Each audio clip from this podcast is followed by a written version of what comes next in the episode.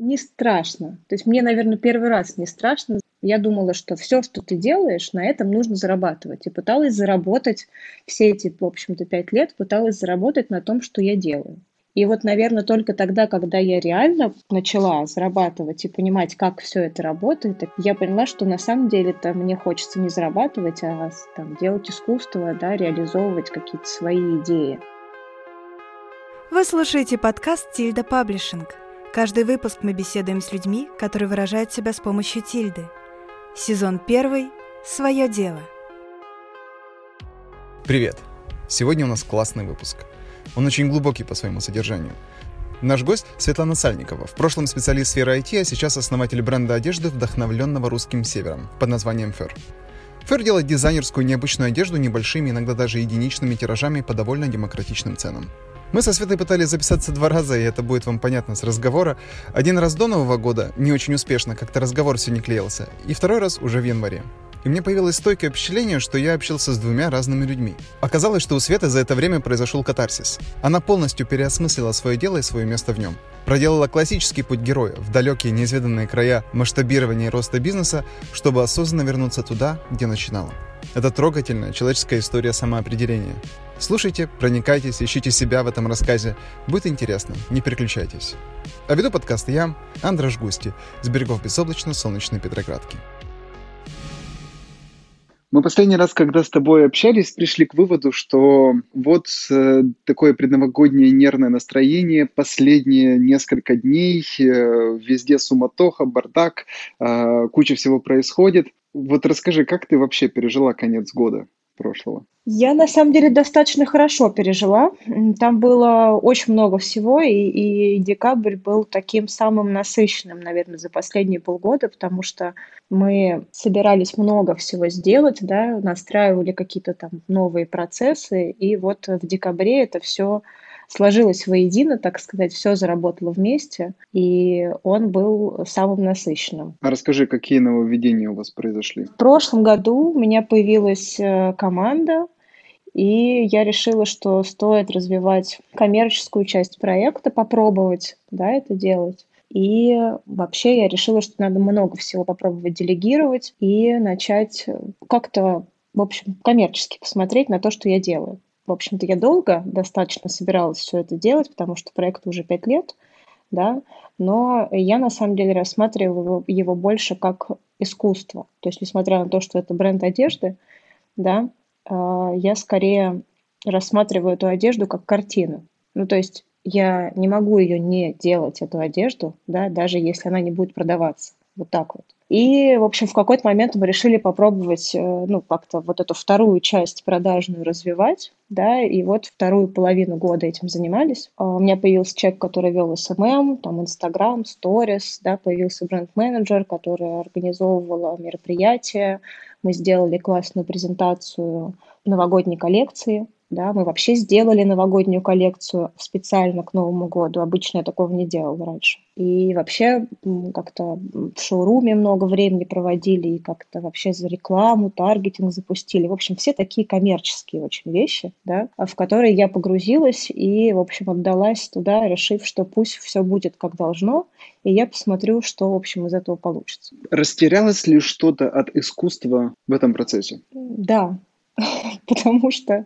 Что именно? Все растерялось на самом деле. Для того, чтобы хорошо продавать, нужно делать то, что хочет человек, который будет это покупать. Ну, то, что хочет покупать. Mm-hmm. Да, нужно идти, по сути, на поводу у потребителя. Нужно понимать, э, что он хочет, и делать, ну, то есть изучать, анализировать то, что он хочет, и делать именно то, что он хочет. Если хочется делать то, что хочешь ты, и продавать это, то нужны очень большие бюджеты для того, чтобы объяснить, что это классно, да, то есть нужно как бы создать потребность, да, новую потребность у потребителя, у покупателя, чтобы он решил, что то, что ты создаешь, ему надо, помимо того, что он уже хочет. Вот так вот. Mm-hmm. Ну, потому что я делаю не какие-то базовые вещи, да, которые нужны всем, а делаю какие-то по сути, арт-объекты, вдохновленные культурой русского севера.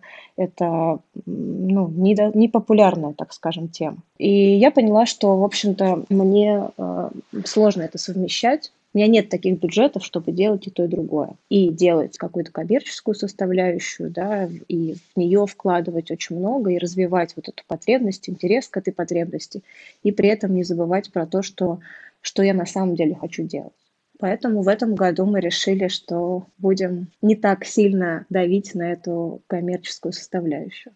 Я сначала хотел тебя спросить, какие там самые неожиданные открытия для тебя были в плане продуктового ряда, что человек на самом деле хочет, э, противовес тому, что ты хочешь делать. Но сейчас, наверное, более интересный вопрос. Да. А не страшно ли тебе? Ну, я так понимаю, что э, вот ты попробовала, ты поняла, что идти на поводу у, ну, условно назовем это, идти на поводу у покупателя – это прибыльно, да. Да, это, это приносит свои плоды, да. И вы так поработали, подумали, да ну нафиг нам деньги, давайте мы будем лучше искусство делать. Тебе не страшно возвращаться вот к, к такому подходу, осознав, что вот и можно с этого делать бизнес, но я осознанно отказываюсь делать бизнес?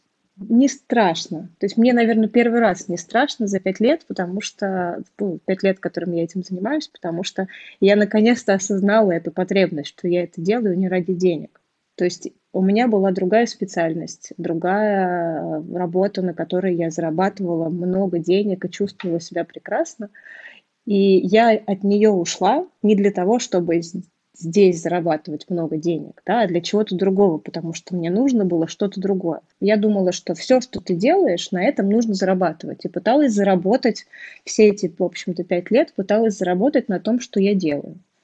И вот, наверное, только тогда, когда я реально начала зарабатывать и понимать, как все это работает, что нужно делать для того, чтобы все это работало, я поняла, что на самом деле-то мне хочется не зарабатывать, а там, делать искусство, да, реализовывать какие-то свои идеи. Да, будет классно, если это будет приносить денег, да, и это, в общем-то, приносит денег, даже если я не э, вкладываю в это все свое там время, ресурсы, нервы и силы потому что до этого пять лет, в общем-то, органически я зарабатывала тоже. Но если я в это вкладываю всю себя, то тогда вообще мне не остается пространства для того, чтобы создавать то, что я хочу делать. Как хорошо, что мы с тобой общаемся сейчас, и у нас не получилось в конце года записаться, потому что совершенно другой человек. Вот я с тобой разговариваю, у тебя какие-то внутренние большие изменения произошли буквально за неполный месяц. На самом деле они произошли вообще за четыре дня, мне кажется, за пять, потому что вот я приехала из отпуска,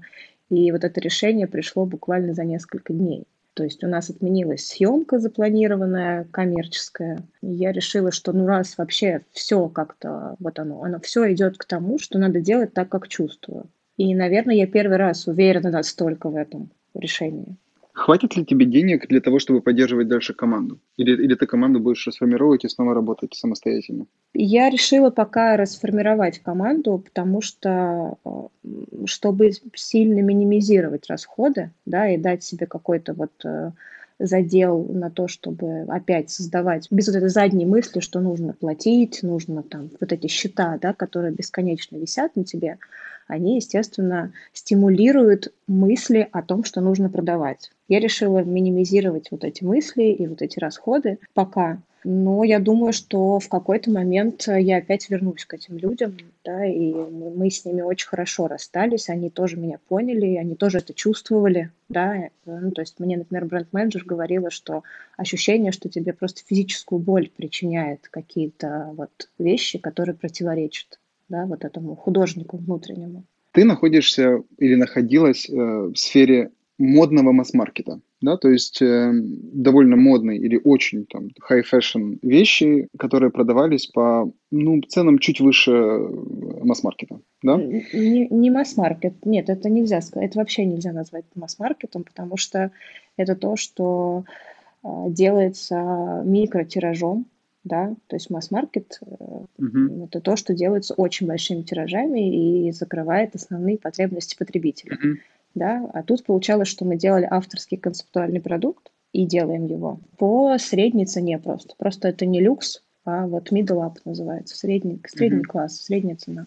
Как-то э, Сергей Котарев от Юми сказал одну вещь, которая просто мне так врубилась э, глубоко, что я сейчас как лакмусовую бумажку ее ко всему прикладываю. Он сказал, что либо ты делаешь много и дешево, либо очень дешево, либо мало и очень дорого. Среднячкам приходится очень тяжело, и они, как правило, умирают.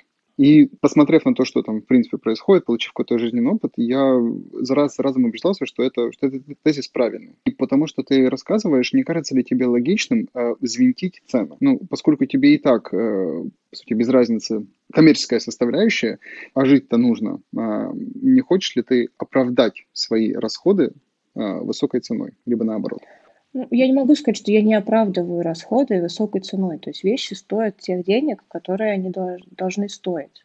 Да? То есть мы не, мы не демпингуем рынок, не занижаем его. У меня есть понимание формирования цены, да? то есть там ну, вот, средний э, коэффициент там 4, да, предположим, на себестоимость, mm-hmm. да, для того, чтобы вещь а, включала в себя да, какие-то дополнительные расходы, которые есть. Я четко понимаю, сколько я трачу, сколько мне нужно зарабатывать и продавать для того, чтобы проект существовал дальше. То есть э, я это называю, знаешь, такая свободная структура. Uh-huh. То есть я крупными мазками понимаю, как это все должно работать, но оставляю себе внутри свободу на то, чтобы именно создавать тот мир, который хочется. То есть чтобы в него вот эти вот внешние маркетинговые э, такие искусственные истории не влезали. Это же столько за собой проблем может э, повлечь. Ну, например, ты можешь стать гораздо менее привлекательной для тех же швей. И, э, соответственно, важность тебя как клиента для них упадет,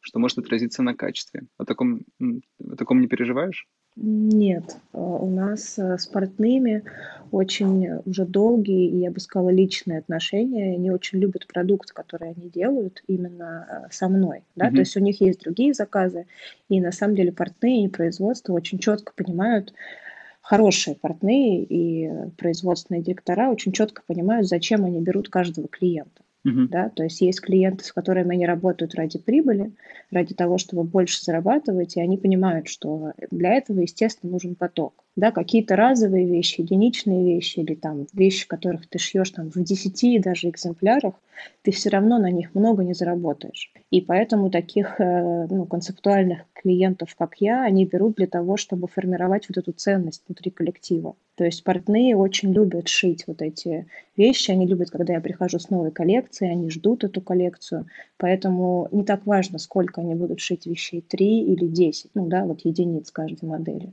Я не думаю, что мое решение сильно повлияет на коммерческую составляющую, финансовую составляющую, потому что мне кажется, что когда ты делаешь то, что тебя прет, и реально делаешь то, что тебя прет, все получается. Я тогда вернусь к тому вопросу, который, который меня с самого начала интересовал. Скажи, пожалуйста, чего такого тебе сказали потребители, что заставило тебя переосмыслить свое отношение к твоему делу? Наверняка было что-то такое шокирующее или разочаровательное. Вот ты поняла, что широкой общественности нужно вот это, и от этого стало грустно. Вот среди потребителей, среди людей, которые ко мне приходят, есть э, люди, которым действительно интересно то, что я делаю. Да? То есть их что-то цепляет одно, потом они готовы погружаться, они готовы, там, не знаю, читать блог. Я это называю погружаться в мир, который я создаю, да, угу. потому что там фер это не просто одежда, а это блог, там есть сайт, это какой-то атмосферный шоурум, это разговоры со мной, это какие-то встречи, прямые эфиры. То есть тут очень много всего, кроме платья, да, как такового. То есть платье это такой, как вишенка на торте, так скажем. А до этого есть еще много всего. И я поняла, что таких людей очень мало. И большинству людей это просто не нужно. И для того, чтобы зарабатывать, нужно ориентироваться вот на это большинство людей, которым неинтересна история вот эта вся. Она слишком глубокая или сложная, какие-то народные костюмы. Зачем это все? Мне нужно там красное платье на вечеринку. Все, чтобы хорошо сидел. И вот это не моя история. Угу. То есть мне нравится, когда человек э, понимает э, и интересуется историей, которая стоит за этими вещами. Покупает философию. Да, да. Понимаю. И давай еще вот э, для слушателей нарисуем, э, от чего ты, собственно, отказалась э, в материальном плане. Если можешь, поделись цифрами, как ты закрыла четвертый квартал позапрошлого года и как ты закрыла четвертый квартал прошлого года. Как это соотносится в цифрах? Ну, смотри, например, у нас э, в четыре раза увеличилась посещаемость сайта. Да, вот могу что сказать. Когда мы вот включили как раз, угу. да, мы сделали Трафик там, это все. таргетинг, мы сделали какие-то специальные съемки дополнительные, понятные, да, там менее концептуальный, чем я делаю обычно. Мы сделали какие-то описания. С точки зрения продаж, эм, я думаю, что продажи выросли э, раза в два. Так я могу себе представить. Мгм. Ну и затраты выросли на самом деле тоже, Ожидаемо. даже больше, чем в два раза. Тоже ожидаемо, да. Да, ожидаемо. Вот. Давай так, а, тех денег, которые ты заработала в четвертом квартале, насколько бы хватило вот этой вот операционной прибыли для поддержания команды? На, на какое количество месяцев? Получается как, что для того, чтобы поддерживать всю вот эту машину, Мгм. мне нужно было вкладывать еще больше и раз- как бы ее раскручивать дальше. То есть мы ее в, Мгм. как бы в какой-то момент раскрутили, а потом поняли, что чтобы ее дожимать и развивать эту тему постоянно, нужно вкладывать э, еще, еще и еще, и достаточно долго. То есть нельзя сказать, что мы а, в декабре вот добились успеха, и на этом успехе я решила, что все, я не хочу этого. Мгм. То есть мы поняли, что э, нужны такие бюджеты, которых ну, у меня просто нету. И у меня есть бюджет для того, чтобы поддерживать коммерческую составляющую эту дальше. Да? Но если я хочу еще и вдруг какие-то свои там дизайнерские идеи реализовывать, делать какие-то концептуальные съемки, например, или концептуальные вещи, которые, возможно, не будут продаваться, то у нас нет на это бюджета. Мы можем делать только то, что заведомо будет работать в рамках, да, в рамках истории, которые я делаю. Вот так вот. Поэтому э, нельзя сказать, что я заработала какие-то космические деньги, и вот они сейчас лежат, и я могла бы поддерживать команду. Нет. Я скорее потратила э, все, что у меня было. Да, заработала больше, чем планировала, больше, чем в прошлом году, да, больше, чем там все время до этого. э, и вышла на какой-то новый уровень для себя, но поняла, что этот уровень это вообще не то, что я хотела. Я, я пытаюсь понять конфликт эм, искусства и эм, коммерции, и мне все равно нем- нем- немножко тяжело. Я, я тебе объясню почему. Мгм. У меня есть несколько примеров классных компаний, которые относятся к своему продукту одновременно и как к искусству, и как эм, элементу коммерческого мира. Например, э, есть питерская компания, если знаешь, Шью. Слышала? Да, конечно. Вот, они делают фантастические вещи э, в плане дизайна. Вот, например, их мужские куртки, да. Они э, каждым годом усовершенствуются, они каждый раз выглядят как что-то из э, фантастики, Мгм. как будто это куртка космонавта какого-то, да, или человека из будущего. И все очень качественно, относительно дорого, но в то же время для масс-маркета, ну, более-менее. И все это просто пронизано философией Мгм. того, что такое шью.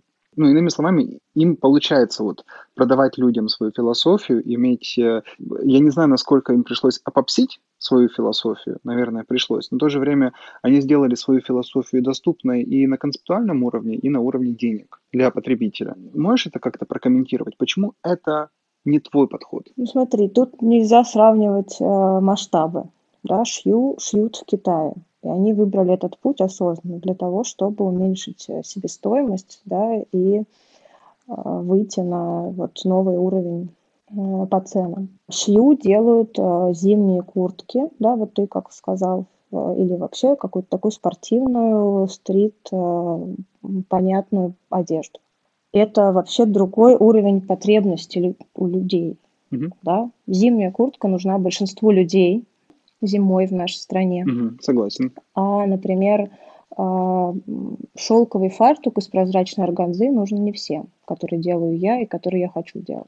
То есть а, вот Мгм. я делаю вещи не базовые, не, не, не вещи, которые вписываются в ежедневные потребности людей, которые они ну, каждый день будут носить. Да, эти вещи можно носить. Да, есть люди, которые готовы носить это каждый день, но их очень маленький процент. Ну, грубо говоря, для того, чтобы мне шить в Китае, да, а, мне нужно там делать какие-то вещи, которые люди будут носить каждый день. Водолазки, футболки. Мгм. Я себе их не представляю в рамках... а, Я представляю их в рамках философии, да, но я не хотела бы иметь их там в своей ассортиментной матрице как минимум сейчас, как минимум на этом уровне. Ну и для того, чтобы выйти сразу там на уровень, не знаю, пошива в Китае, да, или, например, такого же количества пошива в Москве, нужны очень большие инвестиции, которых у меня нет и которые я не планировала, в принципе, заниматься этим в таком масштабе. Справедливо. Хорошо. Тогда еще вот такой вопрос. Ам, Вот ты, по сути, перезапустилась, да, сейчас у тебя такой форматнулась. Ты сейчас идешь к какой-то цели, либо к какому-то видению? Ну там, а, как будет выглядеть фэр через 5 либо 10 лет? У тебя есть представление? Я не думаю, что для людей извне будет сильно заметно, что мы перезапустились. Да? То есть это скорее моё, мой внутренний какой-то перезапуск, потому что для людей извне будет просто Мгм. заметно, что мы начали там чуть меньше делать того, что делали э, в декабре или там в прошлом сезоне. Да, стали, может быть, чуть менее активны и заметны, чем были вот последние три месяца, потому что мне кажется, что мы бомбили просто как ненормальные. Э, Поэтому вот какие-то цели, у меня есть какие-то внутренние цели, да, наконец-то дать себе свободу делать то, что я хочу. И, в общем-то, вот эта цель на этот год, да, и посмотреть, как это пойдет. То есть я, у меня нет каких-то финансовых целей, нет э, ну, коммерческих, нет целей в плане там что-то найти, что-то там сформировать, как-то настроить какие-то процессы. Там, то, чем я занималась последние 10 лет вообще своей жизни, настраивала, вот как я в IT-процессы настраивала, так я потом и у себя пыталась создать э, э, какой-то художественный мир на основе, да, вот этих настройки процессов. И сейчас мне хочется от этого отказаться и дать себе полную свободу. То есть, э, знаешь, сделать такое, нарушить автоматизм. Вот. То есть э, надо было всегда там, запускать коллекции там, к 1 марта, к 1 сентября, да, к началу сезона, для того, чтобы там, да, быть вовремя, быть со всеми. Не успел, опоздал. Нет. Сейчас я думаю, что это не так. Да, это не обязательно так делать. То есть, да, может быть, это повлечет за собой какие-то э, финансовые сложности, но зато я смогу сделать, э, дам себе больше времени и смогу сделать то, что я хочу, а не то, что я успеваю. Вот, поэтому у меня скорее такие задачи. Удивительно, потому что Потому что в прошлый раз, когда мы записывались, ровно это же ты приводила в качестве примера того, как, а, Да, как да, надо делать. Ну, э, я в положительном плане говорю о том, да. насколько тебя форматнуло. Серьезно. А, ну, хорошо, так в итоге, э, чем будет FR через 5-10 э, лет? А, это, это будет какой-то суперэксклюзивный бутик, где будет все очень дорого, либо это будет бутик так, такого же типа, как сейчас, но при этом вам удастся агрегировать всех всех возможных покупателей, которые могут быть в России на тот момент. Либо это не только Россия, но и другие страны. Вот какое у тебя видение? Я бы видела это как дизайн-студию, да, в которой я делаю, у меня есть возможность создавать то, что я хочу создавать. То есть э, проект окупает свои потребности, mm-hmm. потому что э, я рассматриваю деньги, рассматриваю как ресурс. То есть есть у меня там 50 тысяч, я могу сделать одну съемку. Если у меня есть 100 тысяч, я могу сделать совершенно другую съемку да, поехать куда-то или найти какой-то классный реквизит или нанять какую-то, не знаю, классных моделей, понимаешь? То есть э, я не рассматриваю деньги как э, то, что я хочу заработать. Я рассматриваю их как то, что я хочу вложить в рассказ этой истории, которую я создаю. Mm-hmm. То есть чем больше будет денег, тем лучше буду я использовать материалы или я смогу делать какие-то коллаборации. То есть э, я думаю, что через там, 5-10 лет я вижу так, что Фер будет реализовывать все свои потребности, все мои внутренние художественные потребности. И да, это будет дизайн-студия. Я не, не, на самом деле не важно, что это будет люкс, мидл или какой-то вообще очень маленький, и, может быть, я захочу делать ручки. Да, это не имеет значения сейчас. То есть нет этой задачи. Есть задача, на самом деле, наконец-то докопаться до этого внутреннего там художника, который пять лет пытался э, каких-то KPI достичь, да, а теперь наконец-то хочет э, делать э, то, что хочется. Ну и вообще хочет понять, зачем он все это создает. И на самом деле в рамках вот текущей повестки модной, да, вот и вообще жизненной повестки, и экологической повестки, мне кажется, что у меня вообще пропадает желание создавать массовую одежду, потому что это не mm-hmm. надо. Мне кажется, Понимаю. что никто скоро уже вот так вот... Ну, то есть большинство людей, покупателей, которые э, долго были с Фер, они вообще перестали покупать любую одежду, потому что они смотрят на мир по-другому. Да, потому что сейчас там э, все входят в винтаже, в секонд-хенды, что-то шьют и покупают какие-то единичные, уникальные вещи, либо какую-то, ну, вот базу, которая постоянно, которую нужно постоянно менять, там, футбол. Мгм. И я думаю, что одежда, вот этот рынок одежды очень сильно будет меняться. Поэтому Мгм. э, у меня нет задачи как бы запрыгнуть и решить, что же нужно создавать для того, чтобы люди это покупали. То есть я как раз, наверное, хочу быть тем вот этим вот, э, создавать тот уникальный продукт, который люди будут покупать как, как искусство носибельное. Я начинаю тебя понимать, мне кажется. Вот э, последняя часть, которую ты сказала про экологию и будущее, ну, скорее всего, на самом деле, вот мы, мы движемся. Вот, конечно, это будет не про всех, но это однозначно, мне кажется, будет тренд, да, когда люди начнут презирать э, э, массовое производство, наверное, почти всего, да, потому что, ну, учитывая, какой урон это э, приносит, особенно вот Мгм. э, те дети, которым сейчас по 5-10 лет, когда они подрастут, а мне кажется, вот они как раз будут громче всех об этом говорить. Да. И да, единичные вещи, которые ты носишь, переносишь э, второй раз, третий раз, э, переосмысливаешь, открываешь заново, э, это однозначно будет тренд.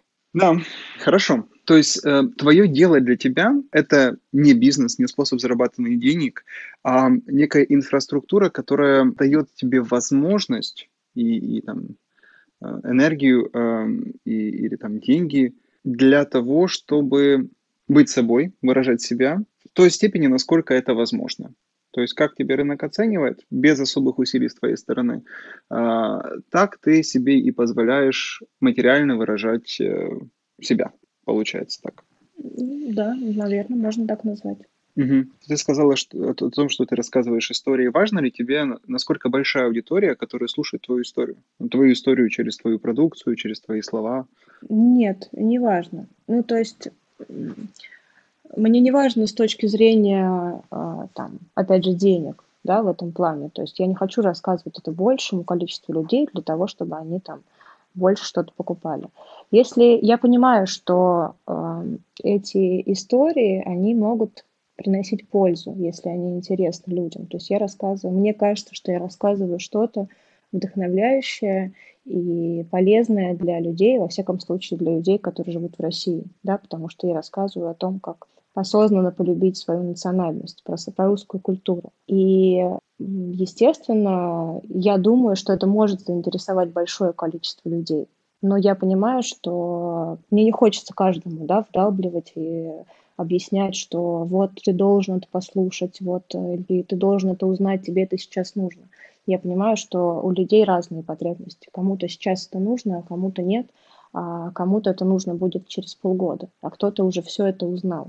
Это как книги, да, какие-то миры, в которых ты погружаешься, и а, сейчас они тебе интересны, а потом, может быть, тебе будет интересно что-то другое.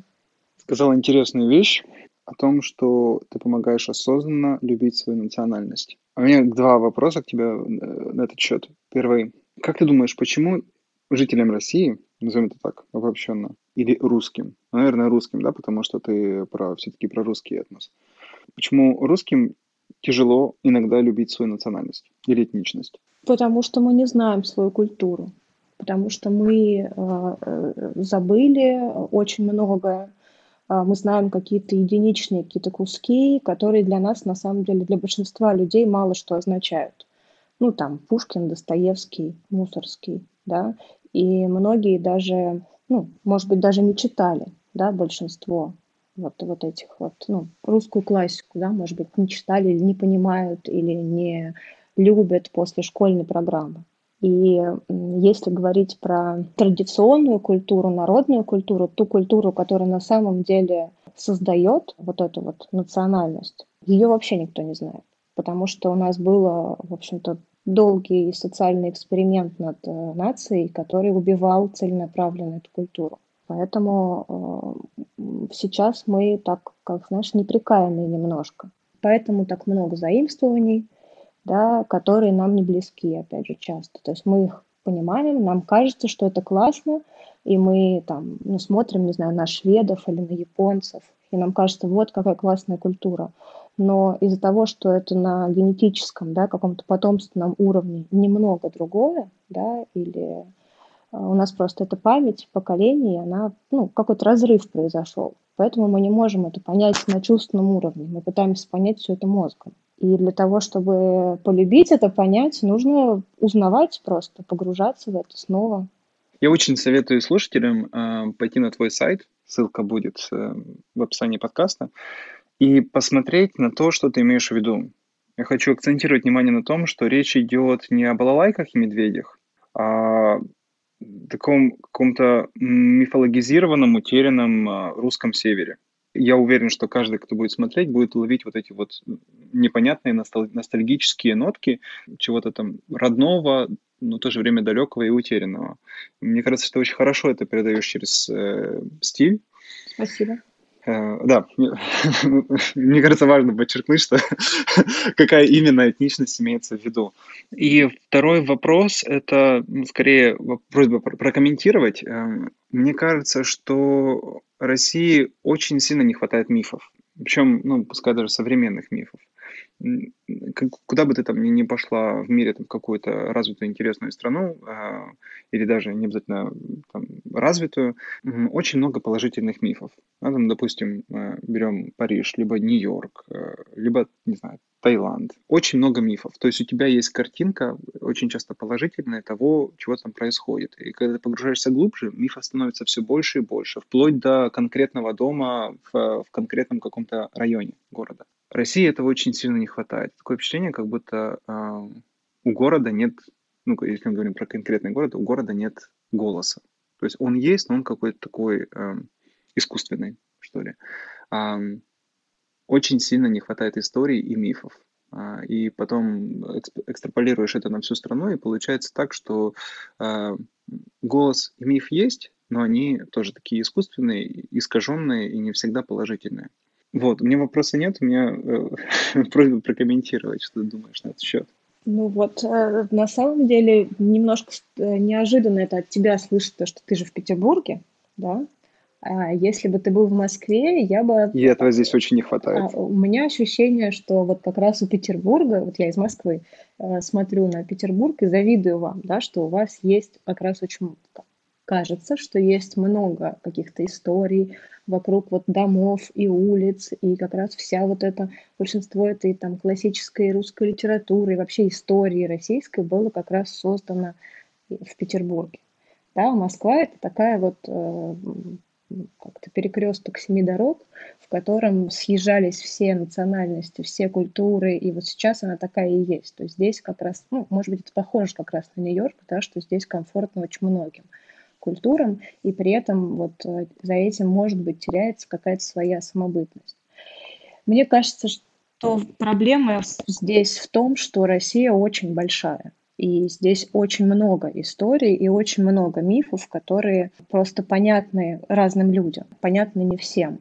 То есть нету историй, которые понятны каждому, потому что север очень отличается от юга, вообще от центра, от Сибири, от Дальнего Востока, а, а Москва это вообще не Россия. Вот, может быть, в этом сложность. Но это неплохо, это тоже можно на это посмотреть как на особенность и найти в этом какой-то кайф свой. Однозначно. Мне тут только что пришло в голову, что мы с тобой заговорились, э, а у нас-то подкаст должен быть как, как будто бы про дело, да, э, свое, и как будто бы про деньги и зарабатывание да. денег. Ну, давай мы сделаем шаг назад и вспомним, как ты пришла к тому, что начала заниматься фэшном. Или даже не так, как бы это назвать? А, дизайном одежды? А, я по первому образованию кибернетик, да, инженер-математик, э, закончила Московский инженерно-физический институт успешно и вообще с удовольствием работала в этой сфере пять лет. Была IT-проект-менеджером и настраивала вот как раз бизнес-процессы в большой корпорации. Обожала свою работу и прекрасно там себя чувствовала. В какой-то момент, когда начинает э, ну, расти карьера, да, то есть когда ты от какого-то специалиста становишься менеджером, я поняла, что я становлюсь все больше оторвана от дела, от конечного. То есть я начались какие-то митинги, бесконечные командировки, разговоры, конфколы, да, вот и я поняла, что я теряю вообще вот какую-то суть и цель того, зачем я этим, этим занимаюсь. То есть буквально я начала терять э, мысль, что я помогаю людям. И ну, я решила, что надо попробовать, э, попробовать что-то другое. Я на самом деле не совсем помню, как я пришла именно к тому, что вот э, я хочу вдруг стать каким-то творческим человеком, но у меня есть лучшая подруга э, Ярослава, с которой мы как сестры. То есть мы знаем друг друга всю свою жизнь, мы жили всю жизнь в одном подъезде. И она всегда мне говорила, и ее мама говорила, что Свет, ты делаешь вообще что-то не то. Ну, то есть вот ты, конечно, молодец, но ощущение, что где-то тут, в общем, что-то не так, ты какую-то другую дорожку ушла. И сейчас вот я, наверное, ей верю, понимаю, что она была права. И у меня была возможность э, учиться, э, ну, оплачивать второе высшее самостоятельно – потому что родители никогда бы не одобрили вообще эту затею. И э, я выбрала лучший на тот момент институт, британскую высшую школу дизайна. И так случилось, на самом деле, что я переехала там, в съемную квартиру, начала жить отдельно и решила, что нужно искать институт, и он оказался через дорогу. То есть э, в момент, когда я переехала, я еще не знала, что я буду делать, вообще, что я буду его искать. А когда он оказался через дорогу, я решила, что это лучшие случайности, да, в которые нужно верить. То есть я, в принципе, верю вообще в такие вещи. И я закончила британку по курсу дизайн одежды. Еще год проработала по специальности, да, для того, чтобы, ну, вообще продолжать э, оплачивать все свои счета, так сказать, а потом решила, что нужно ну, бросать работу для того, чтобы полностью погружаться вот в мир э, моды, в мир дизайна. И так вот к этому пришла. Получается, что 4 года я не работаю вот на предыдущей работе и полностью занимаюсь э, дизайном одежды.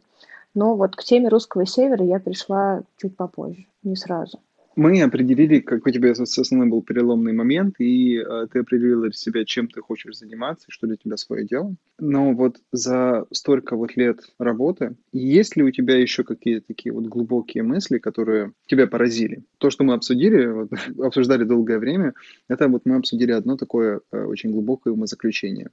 Были ли у тебя еще такие откровения? В самом начале, когда я вообще в это все погрузилась, я поняла, что в институте нас учили раньше вообще чему-то не тому. То есть нас учили создавать какую-то одежду, да, которую кто-то должен покупать. Но о том, что существуют производственные процессы, сроки какие-то, везде есть человеческий фактор, везде есть люди, какие-то потребности у каждого, да, с кем ты сталкиваешься, ну, потому что если ты художник, это одно, ты сидишь и что-то там, ну, рисуешь или как-то э, продвигаешь, а если ты пытаешься влиться в индустрию, да, то в индустрии везде, везде работают люди, везде миллион процессов. То есть это пришлось все узнавать на практике, и, конечно, очень много было сложностей, потому что в моде, индустрия моды только-только начинает вот первые, наверное, несколько лет создаваться. То есть пять лет назад вообще о том, что кто-то будет покупать русских дизайнеров, э, это был какой-то нонсенс. То есть все считали, что это дорого и глупо. А сейчас как раз вот появились классные кейсы коммерческих дизайнеров, от масс-маркета, mm-hmm. там 12 Stories, те же Шью, да, и дизайнерам начали доверять. А там пять лет назад этого всего не было, и ты просто, ну, я просто пробиралась, и мы все, вот выпускники, кто тогда, да, со мной выпустился, просто пробирались через какой-то гущу ну, вот, э, проблем индустрии. Оказалось, что нет производств нормальных, которые готовы шить маленькими тиражами, да, дизайнерскую одежду. Все э, еще со времен Советского Союза хотят шить э, огромными тиражами базовые вещи. Да, и еще считают, что качественно это не критично ну, то, что качество, должно быть качественно, это не так важно. Угу. Потом оказалось, что нет возможности купить нормальные ткани, что в Москве вообще и в России вот текстильная промышленность заглохла, в Иваново продают и отшивают какой-то ужасный э, ситец для постельного белья, э, шелк оренбургский уже давным-давно тоже никто не производит. Э, в общем, русских тканей нет. То есть нужно ехать или в Италию, ну или там в Турцию, да, в другие страны, либо работать ну, со стоками, вот с теми, кто привозит ткани. То есть ты очень сильно связан, э, завязан на курс, да, курс валют. А как раз в 2015 году случился кризис, когда мы закончили. Да, ровно вот через три месяца случилась вот эта наша новая жизнь с новым курсом. И вот эти все проблемы, э, ты как, мы как-то в них э, пытались в них выжить. И никто, конечно, не думал о том, чтобы пытаться создавать то, что он хочет. То есть мы пытались делать что-то, что будет продаваться для того, чтобы вообще иметь возможность дальше, дальше существовать. То есть хотя бы на каком-то уровне да, из тех материалов, которые доступны, э, на, пытаясь наладить контакт с производствами, которые наконец-то поймут, что ты от них хочешь. То есть тут даже была задача сделать хоть что-то удобоваримое. То есть у меня был, например, случай, когда я пыталась объяснить, пять раз пыталась разным технологам, разным производствам объяснить, как шить платье, которое я от них хочу сделать, э, которое я хочу от них получить. И в итоге я его так и не запустила, потому что они не смогли. И в итоге пришлось тебе э, собирать вот это вот э, функционирующее ядро твое, твоего предприятия по крупицам, да, и в итоге ты, ты выстроила доверительную систему, получается. Да, да, мне удалось найти классное производство, ну, много было разных случаев с другими производствами, и это как раз можно отнести вот к каким-то провальным таким историям негативным но потом мне удалось найти людей, которые, которым тоже важно, что они делают, которым важно качество, которые понимают систему. Они, это получается, что э, тоже производство, которое не старое, а новое, которое появилось тоже вот э, 5-6 лет назад, mm-hmm. да, и они мыслят э, вот в какой-то нашей парадигме современной. Да, и, для, и они пришли на рынок и подумали, а где же те э, заказчики, которым нужно качество? Да. Да, именно так. Угу. Хорошо. А, возможно, еще какие-то а, умозаключения либо открытия? Какое открытие? Что если ты хочешь, э, сейчас мне кажется, да, что если ты хочешь заработать денег, нужно делать то, что хочет клиент. Да? И если это совпадает с тем, что хочешь, то это классно. Да? Есть люди, которые хотят делать то, что хочет клиент. Это супер да, это прекрасные марки и прекрасные mm-hmm. э, проекты. Если ты хочешь сделать, э, у тебя есть какое-то свое личное видение, э, вот, какой-то создавать какой-то свой мир, и ты не хочешь подстраиваться, тогда не факт, что получится заработать мне кажется. То есть, ну, как у меня сейчас получается, да, что то, тот мир, который я создаю, он оказался достаточно узким для того, чтобы активно и много о нем рассказывать. Да, есть э, истории, которые попали в тренд, которые сейчас понятны, да, которые сейчас, ну, витают, так сказать, да, в атмосфере, и, естественно, они тоже могут быть концептуальные интересные, и, там, соответственно, более популярны. То есть тут либо надо делать что-то понятное mm-hmm. и рассказывать об этом понятно, да, либо как повезет, наверное, mm-hmm. так. Ну, либо надо просто иметь очень много Еще. денег. Третий вариант. Вложить очень много денег, да, и создать потребность. Кстати, а ты не хотела привлекать инвестиции? Мы хотели привлекать инвестиции и посоветовались э, с человеком, который ищет инвесторов для моды и для проектов модных.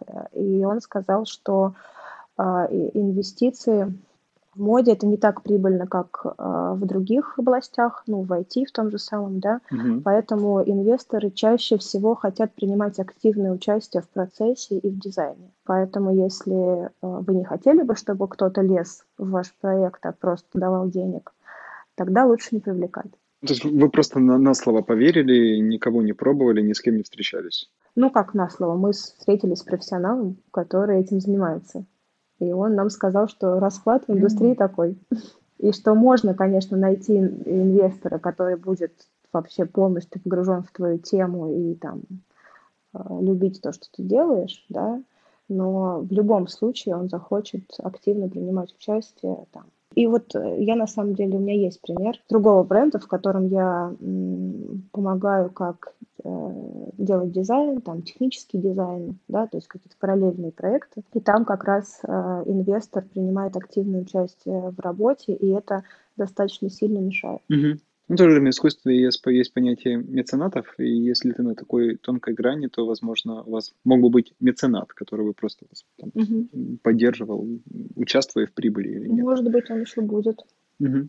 Если бы была возможность все сделать заново, что бы ты сделала по-другому?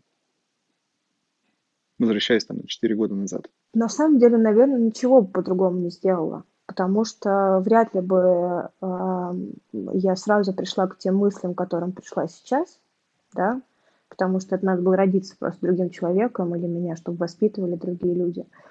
А, но э, эти вот пять лет, там четыре года, это просто супер опыт, и я попробовала очень много всего в марке, и там и делала какие-то более базовые вещи, и я участвовала в разных мероприятиях, и в неделе моды, и в CPM, и продавала там в разных городах России, и делала вещи под заказ, и это все было очень круто.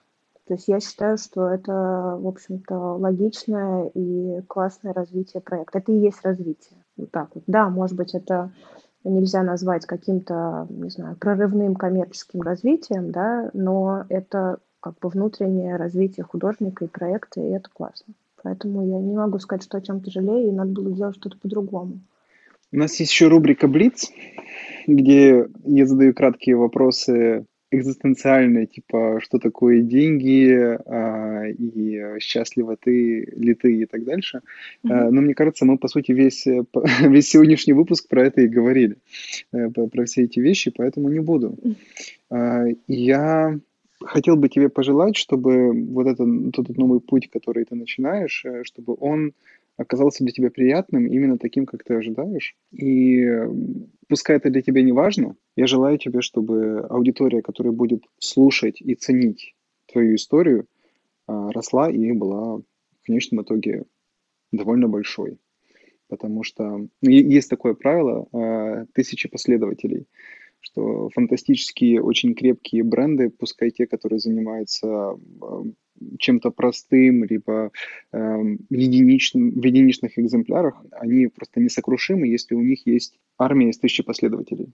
Потому что просто ну, сам их объем и их аккумулятивный эффект приводит к тому, что бренд э, невозможно убить, да, если не стараться. Поэтому я, я желаю тебе такого бессмертия и твоему делу. Спасибо, очень приятное пожелание. Э, я, в общем, наверное, хочу извиниться, что я в таком состоянии, и, ну, получилось, может быть, не совсем то, что ты ожидал, не совсем разговор о деньгах, а разговор о каких-то вот этих более экзистенциальных вещах. Но надеюсь, что было интересно в любом случае.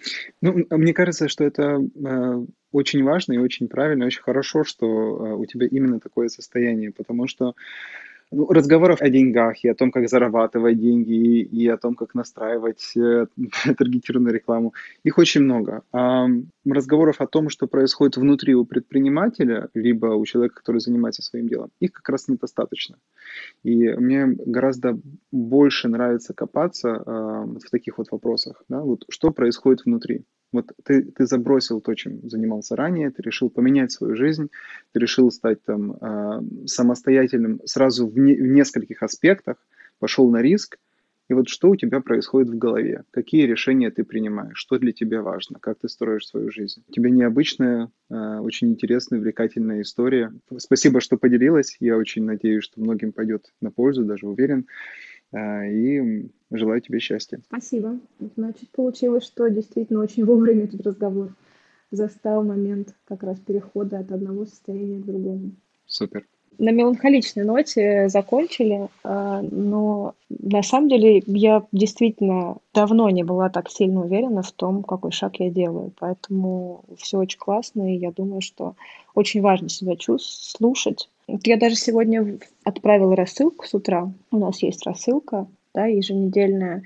И я в ней написала, что важно не только задумывать какие-то желания, исполнять, задумывать, а пытаться слушать какой-то внутренний голос, потому что он не обманет. Mm-hmm. То есть даже если мозг как-то затуманен да, там, достиженческими идеями, тем, что все вокруг чего-то должны добиться, и тебе нужен для этого какое-то очередное приложение для тайм-менеджмента или прочитать очередную книжку. А, действительно, когда ты услышишь то, чего ты хочешь, э, все будет классно. Тебя начнет переть, и все будут это чувствовать.